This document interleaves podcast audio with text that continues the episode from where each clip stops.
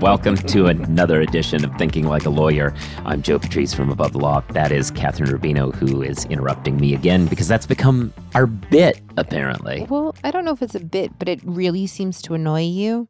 And as I believe I've mentioned on numerous occasions, that's a big W for me. Okay. Well, welcome to the show, everybody. This is where we do our uh, weekly rundown of big events, big happenings All in the legal, the legal stories world. you need to know. and most of the ones that you don't actually need to know, but we find entertaining. Uh, as always, we're uh, we have sponsors, uh, and you'll hear a little bit more later about Lexicon, uh, Nota powered by M&T Bank and LexisNexis Interaction. But for now, let's just uh, let's just gab a little bit. How you Well, feeling? Yeah, I'm, I mean, fine. Yeah. I've I've been fully vaccinated at Oh, well, this point. congratulations. Uh, thank you. I'm feeling pretty good about it. You Yeah. know, some was pretty. it was the second shot bad for you? it wasn't great. Mm, It was not my favorite thing that I've ever done, but it wasn't awful. I had a day of like achy, fevery, whatever yuckiness. Second day was, you know, a little.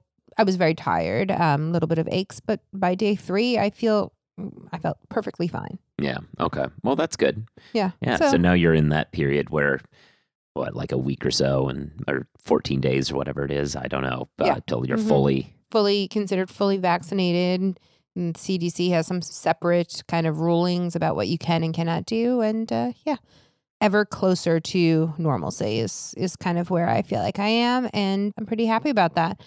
Just in time for uh, this summer, I fully intend this summer to be amazing. Okay. Yeah. Yeah. We know actually that that actually could be a transition to a first topic if we Mm. wanted to do a little bit of that. You know. Mm. Yeah. Because I was having a conversation recently on the Clubhouse, Ah. the legal legal tech trending news Clubhouse meeting that we So have. you remember the name of it now? I do remember the name of it now, but thanks for that. Well, listen, I got to keep you honest. Mm. Yeah, but we were having a conversation given Mhm. that there are going to be in person conferences starting up over the summer and late summer and early fall. hmm And not every conference is doing it, but some are. And a lot of us on that show, uh, the hosts and all, were thinking, you know, this is great. You know, it'd be exciting to get back and see people. Yeah, I mean, I And feel the- pretty good about it. Yeah, the audience did not. It was very interesting, and it kind of showed me a. I, I mean, one of the problems with uh, all of our lockdowns and so on is that we kind of exist in to the extent technology has allowed us to stay in touch with people we have Mhm. stayed in touch with people who might believe in our same bubble because i very much thought that everybody i was around was going to wholeheartedly be Yeah, like- excited to yeah, go yeah. to a thing and it just wasn't Like true post-vaccine summer is is a thing. no, it- they're very, very upset about the concept, very nervous about any idea of going in public this I mean, year. I guess I think a couple of things. First of all, I understand nerves because it is a big change and all that kind of stuff. But I also think that it's gotta happen. I see no reason why it shouldn't happen this summer. I think I saw a chart that 46 out of 50 states as and the um, D- District of Columbia district, are on track to offer vaccines to any adult. I think it was 16 or over, whatever it is, as of May 1st, as Mm. Biden had promised. So it's it it all all you know all all ever forward, you know, and and that seems like most people will have the overwhelming majority of people have access to the vaccine by May 1st. I think that planning a summer seems very reasonable. I mean, uh, listen, I still think, and, and obviously it's one of the CDC's recommendations still that people who are fully vaccinated continue to mask up. I Mhm. will continue to mask up. Sure. I have no problem masking up. I can also continue to judge people who do not mask up or do not mask up properly. Yeah. I'm a big fan of being like, excuse me, sir, your nose is showing. Mm, Excuse me, sir. you're that person. Well, Which I, I mean, I not. Yeah. That's not a knock. Yeah. I, I think that it's important to make sure people know that they're seen and when they're doing the wrong thing. You know, and sometimes they don't realize it slipped or, you know, or uh, whatever, and that's fine. But I don't understand the people who seem to deliberately put it on below their nose. Yeah, because it seems like it gets none of the efficacy with all of the same amount of annoyance. Yeah. Yeah. Like I don't, I don't, I don't understand it. But you know, I, I want to be clear. Like, point Yeah. to my nose. You know, I, I think that folks should be aware. But it it was interesting because you know these are folks who obviously are very interested in technology and so Mhm. therefore very clued in. But they they just had reservations. Uh, largely, I felt it it reflected uh, kind of the degradation of institutional trust. Uh, there Oh, was a lot yeah. of, you know, we also heard it was going to be over by the fall last year. And I was like, well, right, but we didn't have a vaccine. And that- that was Mm-hmm. the thing that they thought would be ready and wasn't. But now we do. Uh, and I just feel like we can trust that. I, I have no issues trusting this vaccine, concerns any of the about vaccines variants. that are out there. Yeah. Um, yeah, I mean, obviously, there's always a possibility of a variant we don't currently know about is ineffective vis a vis the vaccine, or you know, a different illness could always happen, right? Like, there's always a there's always a possibility for pandemics. There has always been a possibility Yeah. for pandemics, but we still do things, and I, I just think that trusting in the vaccine is very, very reasonable. And I, and I remember even in the fall, you know, and or you know, kind of in the early mid mid portion of quarantine, people say, "I just don't even, I can't even imagine what'll have to happen till this is over." And and you know, we had a COVID cast podcast about about the, these sorts of things, and I remember saying, "When the vaccine comes, Yeah. that's when it'll be over. When we have the vaccine." yeah. And yeah, it's only 95% or high 90s or whatever, which is not perfect, obviously, but I think it's fine. It's very, very, very good against hospitalizations, against deadly Yeah. uh, impacts from the virus. That's fine. If you get sick, it's the same. If, if you get sick and you have the vaccine, you are very, very likely to survive. That's where we need to be. And yeah, I intend to go out. I intend to travel again. Yeah. You know, I I have big plans for the summer. I, Yeah. I, I, I assume you are also trusting this vaccine based on the way you've sort of framed yeah, I, well, yeah. Well, I mean, uh, the the announcement that IltaCon will be uh, it's more actually not. I shouldn't say it's in person. It's a Mhm. hybrid conference. There will be remote attendees as well as physical attendees, and Mhm. I. uh, you know, booked my trip uh, because it's super cheap to do that right now. uh, because people are not not fully on board. But I but I do think that it's important to trust in the science that it is going to work, and I think it it's necessary psychologically to incentivize people to get this vaccine. Right, like part of part of the incentive is we can go back. you can Yeah. go back if Yeah. we start you know doubting the idea that it Mhm. Is going to result in the change, it's going to, you know, erode the willingness of people to go ahead and put themselves through days of aches and pains if they Yeah, think it's it's- not necessary to fix it. honestly fairly Yeah. minor in the big picture.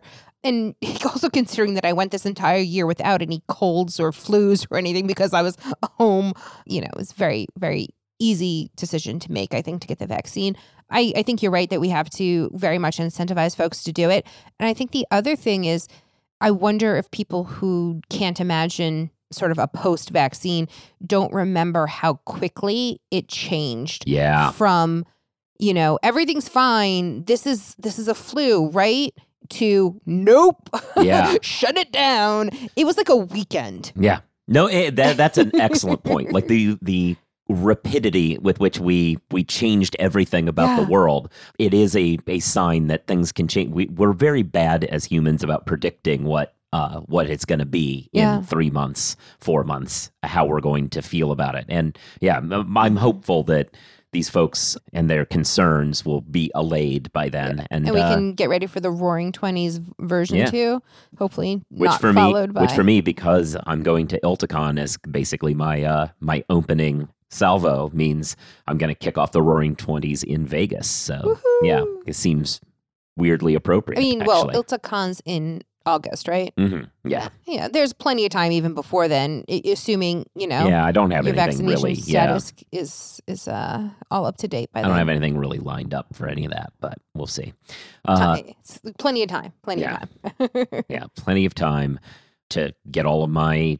tasks in order and Mhm. uh, Oh, do that. so if Mhm. you're if you're interested in streamlining administrative tasks let's hear what our friends from uh, lexicon have to say Here's a message just for the attorneys out there. So you passed the bar, joined a firm, or even built your own. Now are you finding out that you're doing more administration than actual law practice? Lexicon can help. Lexicon is a legal services and technology provider with over a decade of experience streamlining administrative tasks like timekeeping, HR, billing, client intake, and more, so you can focus on maximizing billable hours and increasing client satisfaction. Call 855-4-LEXICON or visit lexiconservices.com/go to learn more.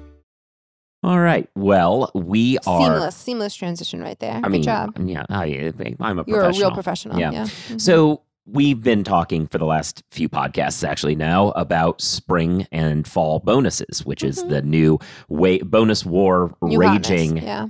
Throughout the Yeah, quick recap, of course, Yeah. um, just in case. In the fall of 2020, a series of big law firms and into year end bonus did uh, special bonuses in addition to year end bonuses. Ranging from seventy five hundred to forty thousand dollars, depending on class year. eh, sort of in addition, as a thank you for hard work during the COVID season, and now again in the spring, we have folks doing that again. It's a bit higher rate, the, the sort of market rate. I think it's twelve thousand through six to sixty four thousand dollars, um, and they're going to be in two tranches, generally speaking, somewhere between April and June or July, depending on the firm, and then again in the fall. And so now we're in the the part of the year where the biggest and best big law firms are like, "Yep, we will pony up these market rates." And it kind of made me wonder. The firms that did it were Willkie started the spring bonus thing and but they mirrored the numbers from the fall. And then Davis Polk came over the top and they kind of upped the ante. And Willkie has uh, made a secondary announce, uh, announcement saying they will meet those higher rates. So that was great for Willkie folks. And it made me wonder who's the compensation leader you wouldn't have thought that Willkie would have been the the firm to make the first move. And Davis Polk really came over the top. And they also did something similar in the fall where Cooley had, you know, put out the first level of bonuses and then Davis Polk came over the top. And then the Davis Polk standard became the sort of market standard. But, you know, I always kind of think of compensation leader as Cravath, you know, for years they were always the first firm to announce year end bonuses. Uh, and even when it came to sort of the fall special bonuses, they announced that they would not do them in the fall, that they would make these decisions at year end. And once kind of the Cravath domino gets tipped, so goes a large chunk of big law. And so far, maybe this will change, but by the time this podcast comes out, but so far, Cravath has not made any announcement regarding their spring bonuses. yeah. So, uh, are they still the compensation So- leader? So I'm going to push back because Okay. I, I, you just said something there, and I never really had thought about it before. But Mm-hmm. Sure. you, you used the phrase compensation leader, Right. talking about these things, which I don't, I don't think that's what you mean. Because like, to, from my perspective, compensation leader is who's paying the most. So it would be a title I- you would give to like a Kirkland and Ellis who play, pays one and a half a I don't half know, I time bonuses, or Wachtell. those those folks are always above market, but I don't consider them compensation leaders in the sense that no one follows them. In order to be a So- leader, you have to have a follower. Right. So you're defining leader as one that induces following, as opposed to leader being the The top. the top. There is a term that we use for folks who do that, which is they're above market. Yeah, no, right. I get like that. that's I- a whole category, and a lot of a lot of boutiques often find themselves in that position. I'm saying if I like from a recruiting perspective, if you were to say, "Hey, this firm's a compensation leader," and you Mhm. found out they are just someone who's already at market, you would be annoyed. Like compensation leader would be signaling this is No, somebody no, who pays but, more. But I think if you were like hearing, oh, I'm going to a firm that's a compensation leader, I think it's yeah, it's where the market winds up, but it's the it's the firm that's on the cutting edge. Mm. That there's never a doubt that your firm is going to match or lead uh, on questions of compensation. I don't think that's what it's. Do you know? um, do you, but you see what wait, I'm wait, saying? I, I do. I, I just think that's a wrong like Term. What about mark like market leader? Uh, like because the market follows them, Eh, but but they're not they're not leading in comp. Like I feel like that if you say use compensation leader, you're signaling these people pay more, and I don't want to do that. But it, but it is true that they're leading the market by setting market. They're we say uh, words I- like above market and I. I'm happy to use the term market leader. okay, well, good. Uh, well, now yeah. uh, Okay. we have uh, That's fine. we have successfully uh, Established our out. parameters. Okay. All right, what was that that, noise? that was the gavel. We've decided. it. oh, oh, it has been decided. Yeah. Okay, I thought it was like a hammer, and I was like, "What are we?" in, in a way, it was. Well, okay, but I thought it was like you were like fixing or or making a hole in a wall. I don't I don't know. It was a little confusing to me. Anyway, my question still remains: Mhm. What firms Yeah, do we let's get back consider? to that. Yeah, the actual the actual point, you guys. Um, who is the market? Okay, market leader. Oh yeah, no, he- and So, as you said, it was always Cravath, It and was now always Cravath. Uh, I I don't think I'm not sure it is anymore. Davis Polk is putting in a strong resume. Yeah. Strong, strong resume. And Um, Milbank a few years ago were the ones who have led on pushed salaries. folks and pushed folks uh, and that's another question is there or, or somebody really a market leader if they're only pushing forward on bonuses because Yeah. that's not doesn't change sort of the year to year compensation uh, are you only a market leader if you're pushing salaries above i think that there's an argument that that might be true i definitely think that cravath has a lot of cachet in the industry but cooley is the one who made the decision first Yeah. in the fall, and then Davis Polk came over the top, and that's what became the standard. In the spring, we're talking about Willkie, who made the decision first, and then Davis Polk again came over the top. There's a very strong argument that's Davis Polk, I think. Oh, I mean, I I likened this in a recent write up of I believe Debevoise's announcement. I, Mhm. You should think of all of these bonuses and salaries as they're a lot like a heist film. All right, because okay. so like like a heist con artist film. So like in The Sting, like you've got like your Robert Redford character, and he wants revenge, but like he comes up with an idea. And he, he can't pull it off without an older, wiser helper. So, like Willkie came up with this idea: we're going to give people bonuses, and then Davis Polk came in and is like, "No, no, no." So here's how we're really going to do it. Uh, and then, then the next whole act is Davis Polk basically going around and getting all the old gang back together for one more score of paying a bunch of associates.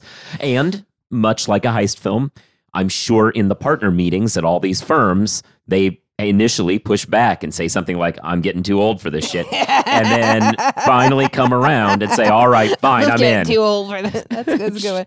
I enjoy that. You know, I do think it's interesting. I think that there's also a, a big difference, and I'm not sure. Even though I do think there's a strong argument that Davis Polk is is kind of the new market leader, I do think that putting it in the term of special bonus Mhm. Is eh, counts against that in an important way because if you recall back in December we talked about this a little bit but when people mark bonus money as special it is not a guarantee for the following year right? If you put it as part of your underlying even if it's still a part of a bonus but it's part of like the end year end bonus there's kind of a baseline assumption that that level will be met the next year and if not that's like a big deal so by putting it as a special bonus, it's very like a moment in time. Here's a payment. Good, good job. But there's not an overall benefit. You know, there's not a going forward benefit to folks. And I think that either putting it in year end bonuses or in compensation numbers generally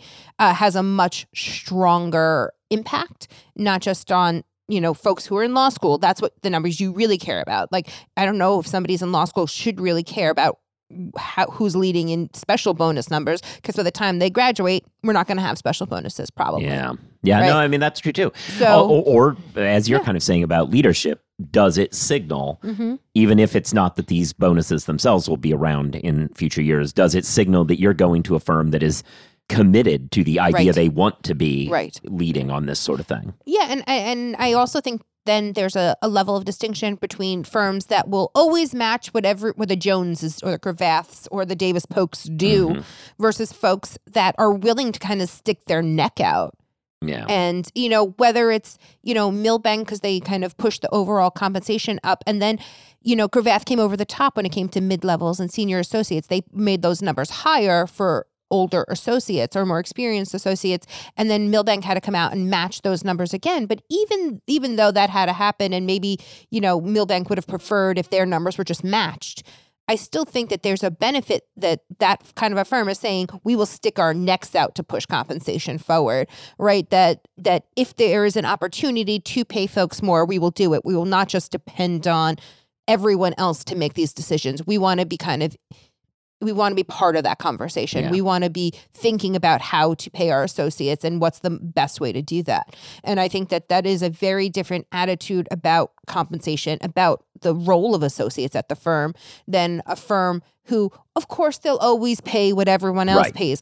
but is going to, you know, do it four weeks after the fact right. or Yeah. two months after the fact. You know, I think that these that is the sort of small hints that you get as a prospective lateral or law student or whatever that tell you what the firm really thinks and what the firm really cares about. Yeah, their value, their value, uh, Yeah. the values they have on it. Yeah, no, Mhm. that that is an excellent point.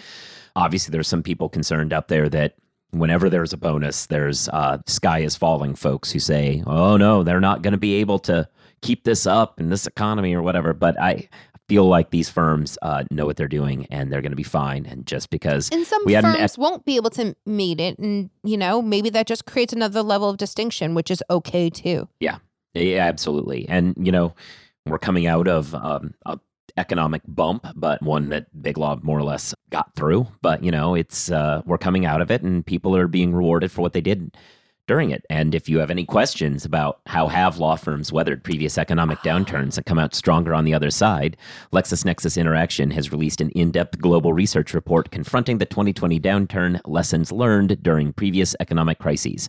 Download your free copy at interaction.com slash like a lawyer to see tips, strategies, plans, and statistics from leaders who have been through this before and how they've reached success again. I must mess that transition up for you A little bit. I, I mean, but you made a good point, and so I had to kind of change it back. I was Yeah, ready to yeah. go to into the ad read, and then you threw a curveball, but we, we made it through. we made it through. So, since we're people who produce things on the internet and we need Indeed. people to read things, I guess we're legally obliged to use the phrase cancel culture occasionally. Ugh. Ugh, yeah. I can't. I can't take it. I Yeah. dislike that phrase. It's Um, dumb, but well, nonetheless. and and I was okay with it when it was just like, well, is is R. Kelly canceled? I was like, uh huh, Sure. he is. But I think that the right has done a great job of sort of reappropriating it and making it this whole thing and. But it, but but I still fundamentally believe in the concept that holding folks accountable for things they do and things they say is very good. yeah, it's very no, good and it's very important and we should continue to do all those things even if you get you know branded with you're part of the cancel culture Yeah. it's like i don't care bad things happen we got to call them out Well, so one of the interesting aspects about this is that last week we had a couple of stories that actually broke the mold a little bit Mhm. of the standard narrative because we had two people in law schools who were confronted with transgressions and their responses were one to say yeah this was wrong and so i'm stepping back from my position and Mhm. another who said who didn't step down but nonetheless offered a Apologize, yeah. full-throated apology Yeah. And it just led to me saying oh well this is you know this is kind of the right way of doing things uh, there were quibbles about like how they went about them Mhm, and mhm. the, some of which are very substantive and important but nonetheless it was in a world in which we tend to have these come up and are, are met with people who double down on it and say ah no i totally stand by that and you're Mhm. you're pro- you're against me for saying I can't do whatever. Well, we had people who actually did kind of the right thing, and it got me Right. thinking because we got I got feedback from some of these stories from readers Mhm. who were very much inculcated in this idea that there's some crusade out there to ruin people's lives, and they were very much on. Oh, you all just hype this stuff up, and these folks are victims of. And I'm like, even they themselves aren't even treated acting like they're victims of things. Like, come on. so do what- we want to go into a little bit of the details so we're yeah, not- so uh, uh, the CUNY situation Yeah. was uh, CUNY's dean, uh, Mary Lu Bilek, is stepping down. We knew she was stepping down at the end of the year. That has been out there. What we didn't know was why, and the reason was somewhat convoluted, but uh, she had pushed for a junior white professor to get tenure, which a lot of the faculty felt sort was skipping the line skip yeah. it was skipping the line over several more qualified people of color who were Mhm. awaiting tenure at this point there was a meeting confronting her about it she you know did not ultimately go they did not ultimately give this woman tenure but Mhm. The dean said that made an offhand remark that seems to be something along the lines of we shouldn't. no one should blame that junior professor for what's going on here in this in, the analogy i'm the slaveholder who would have to pay reparations if anyone's going to pay reparations it should be Mhm. me is gen- basically the quote obviously a an analogy that seems to almost make yeah. light of the situation by comparing it to this which while still important is not the same thing yeah uh, no but and your question is not the same as. Exactly. But, you know, it, it's it was bad, but the it seems as though the real problem for her, and while, Mhm. you know, stepping down is probably the right move and whatever under this, because it has kind of a direct impact on the trust relationship with to run a faculty. That said, I feel like the big problem that some folks have pointed out that I do have sympathy with was this all happened months ago. She decided she was stepping down, but wanted to kind of step down and not get into it, not have a discussion about it, and just kind of keep Didn't it. want when you Google her name, yeah, keep it slaveholder to always come up. I hear that, but also just not even address it head on Right. with folks. Uh, Right. It probably no wouldn't have been as much of a story if and that's what I yeah, think. yeah. I, I honestly think had we gone, eh, you know, had the school said, "Here's what happened. Here's what I meant. I now understand why that was bad. Here's Mhm. why I wouldn't do Mhm. that. Here's what was going on with this." A transparency, I think, probably would have avoided almost all of these pro- issues. Uh, but you tell us about what's going on at Michigan. Yeah, Mark D. West is the dean there, another dean um, situation, Yep. and he is an expert in Japanese law and has written several books about it. And there was some student outrage over the covers of the book, which uh, very much trade in stereotypes of Asian people and Asian women in particular, and were called out on social media over the covers. And it wasn't new, like these books came out years ago, but also I think the image of seeing all three covers back to back, I think was very powerful. And folks at the school had been trying to call it out previously. You know, there was a lot of, you know, I think a year or so ago, there was an effort to call attention to the book covers. But I think that kind of right now, with the violence um, that has been happening against uh, AAPI folks, you know, there was a, a zeitgeist, Yeah. and and it really kind of took uh, took took hold. And Dean West came out and wrote a very long apology, explaining sort of that the that they recognize why the stereotypes that they traded in were problematic steps that they're taking. Obviously it's hard it's you know it's a physical printed copy. You can't just kind of pull them back out of existence. But the efforts that they're making to make sure that digital copies no longer have those same images that future printings would no longer have have those images on them. And some of the students that initially called Dean West out have said that they felt very glad that there was an apology, felt that they actually were heard and seen, and how that was such so important for Dean West to take responsibility and to really engage in the substance of what was going on. You know, in some ways, this comes full circle back to the vaccine conversation we were hmm. having because I feel as though these stories were important because it showed, much like in the vaccines, at how it's important as an incentive for people to get vaccines to Mhm. think, yes, this means you're going to get back. I think it's also important to incentivize apologies by saying, yes, if you do these. If you do come forward and talk about it, and we have an honest, it, it doesn't make it right, but it Mhm. does mean that you know people will feel heard and will respect the fact that you have taken that step. And that's important because if you part of the reason i think most and i wrote this in a piece i think most of the time when these folks double down on Mhm. stuff it's because they're jerks. And that's fine. Like simple occam's razor still applies. They they're they're doubling down because they're jerks. But i think there's also some folks who just could potentially be thinking well there's no way i'm ever going to Get be out of able this, to right? apologize so therefore i may as well double down and it's like no you there is a value to coming forward and saying like yep clearly i'm wrong here's what i meant here's why i know that wasn't right but i hope you respect why i where i was i'm better now and Yeah. life moves on I think uh, just two quick points. I think first of all, I never knew that apologies needed a hype person, but here we are. Yeah, they need to be right. hyped. But but the other part is I also don't even though, you know, I think that you're right and and I think that, you know, being apologies PR person is a thing. I don't want to uh, kind of say that it's a it's an automatic get out of jail free card. I don't want to.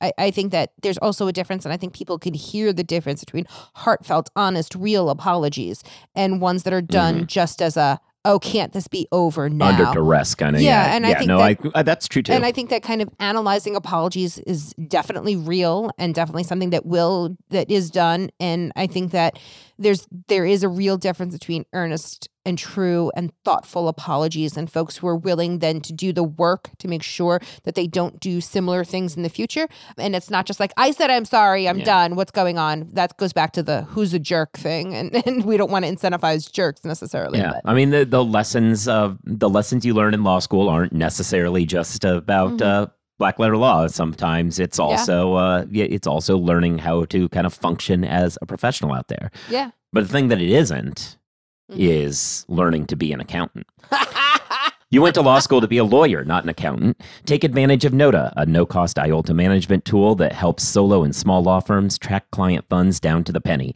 Enjoy peace of mind with one click reconciliation, automated transaction alerts, and real time bank data. Visit trustnota.com slash legal to learn more. Terms and conditions may apply. So that brings us once again to the end of our program. Uh, obviously, thank Nota, powered by M&T Bank, Lexicon, and LexisNexis Interaction for sponsoring the show. You should be subscribed to the show if you aren't already. That way you get these downloaded directly every time a new one drops. That way you can also give us reviews, uh, stars as well as write things, shows engagement, helps uh, the algorithm realize, hey, this podcast is actually about law. People who are interested in law might want to, you know, subscribe and puts us out there. So that's wonderful too. You should be reading above the law as always, and we're on top of all of these bonuses. Actually, a new bonus just came in while we've been sitting here. So I guess we've got that. Actually, uh, your old stomping grounds, it looks ah, like. Cahill or Wilson? Uh, Wilson. Ah. Um, so next, uh, you should be following us on social media. I'm at Joseph Patrice. She's at Kathryn One the numeral one. Uh, that is uh, where we are on the Twitters. You should listen to our other shows. Kathryn also hosts a show called the J- podcast called The Jabot. I am on the Legal Tech Week journalist roundtable at the end of every week, though I wasn't on last week, but I'll be on in the future. Also, uh, in the legal tech trending news Clubhouse. If you're a person who hangs out on Clubhouse these days, uh, we do that on Wednesdays at twelve thirty. I will not be on this week's, but do you wear you pink? Know, usually it's Wednesdays. I mean, it's Clubhouse. It's not visual. Well, I just I know, but yeah. Mean Girls. All right, never mind. Go on. So anyway, then when you should also check out all the other shows that we are not on on the Legal Talk Network. So I think with all that, we're done, and we will uh, check in with you again next week. Bye.